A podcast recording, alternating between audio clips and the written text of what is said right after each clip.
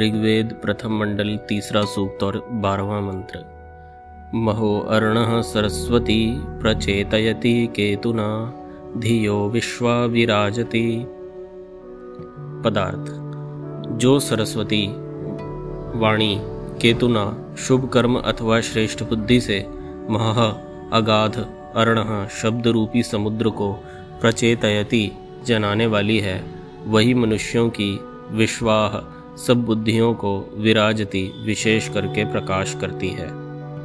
भावार्थ, इस मंत्र में वाचक उपमेय लुप्त, लुप्तोपमा अलंकार दिखलाया है। जैसे वायु से तरंग युक्त और सूर्य से प्रकाशित समुद्र अपने रत्न और तरंगों से युक्त होने के कारण बहुत उत्तम व्यवहार और रत्नादि की प्राप्ति में बड़ा भारी माना जाता है।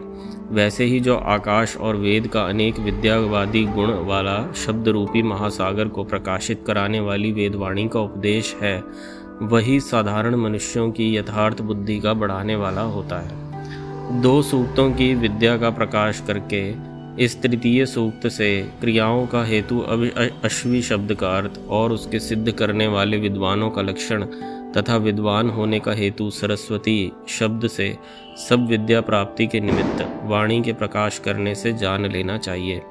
दूसरे सूक्त के अर्थ के साथ तीसरे सूक्त की अर्थ की संगति है। इस सूक्त का अर्थ सायणाचार्य आदि नवीन पंडितों ने अशुद्ध प्रकार से वर्णन किया है। उनके व्याख्यानों में पहले सायणाचार्य का भ्रम दिखलाते हैं। उन्होंने सरस्वती शब्द के दो अर्थ माने हैं। एक अर्थ से देह वाली देवता रूप और दूसरे से नदी रूप सरस्वती मानी है। तथा उन, उसने यह भी कहा है कि इस सूक्त में पहले दो मंत्र से शरीर वाली देव रूप सरस्वती का प्रतिपादन किया है और अब इस मंत्र से नदी रूप सरस्वती का वर्णन करते हैं। जैसे यह अर्थ उन्होंने अपनी कपोल कल्पना से विपरीत लिखा है, इसी प्रकार अध्यापक विल्सन की व्यर्थ कल्पना माननी चाहिए। क्योंकि जो मनुष्य विद्या के बिना किसी ग्रंथ की व्याख्या करने को प्रवृत्त होते हैं, उनकी प्रवृत्ति अंधों के समान होती है। खंडन विषय को पर हम नहीं जाएँगे। मुख्य तौर पर हम जो इस मंत्र का अर्थ है उस पर विचार करेंगे। इस मंत्र में एक बहुत अच्छी बात कही गई है कि जो वाणी है, जो हमारे को सुनाई देती है, जो वेद की वाणी है, वेद मंत्र हैं, वेदों का अर्थ है, वह साधारण मनुष्यों में बुद्धि को बढ़ाने वाला होता है। यदि वेद की यह विद्या ना हो या वेद की यह वाणी ना हो तो मनुष्य केवल अपने अनुभवों के आधार पर रहेगा। और जब भी कोई व्यक्ति हिट एंड ट्रायल के रास्ते पर चलता है तो वह कई गलतियों के बाद, कई नुकसान करने के बाद वह थोड़े से ज्ञान की प्राप्ति करता है।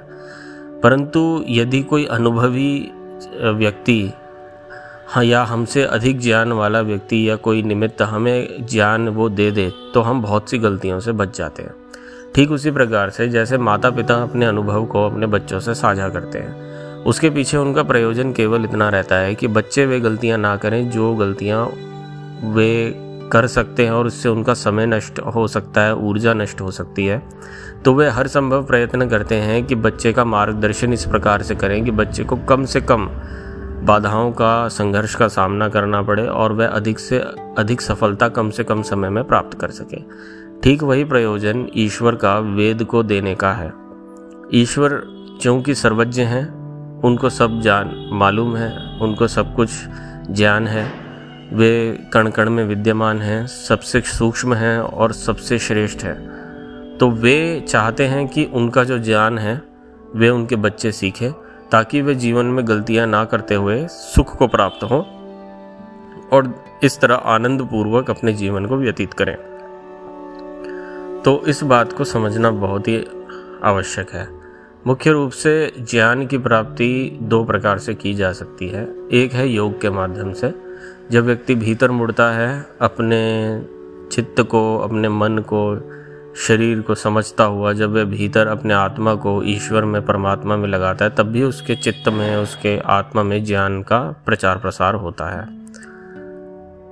परंतु इसके लिए एक एकाकी जीवन की बहुत आवश्यकता होती है। कई नियम आदि होते हैं जिनको करने से या जिनको करने के बाद ही वह व्यक्ति इस अवस्था तक, बोध अवस्था तक पहुँचता है। इसके अलावा जो दूसरा साधारण और सामान्य माध्यम है, वो यही है कि वेद के माध्यम से वेद विद्या को जानकर समझकर, फिर उन, उस ज्ञान को अपने जीवन में अपनाकर लागू करके हम अपने भीतर सरलता से मुड़ते हैं।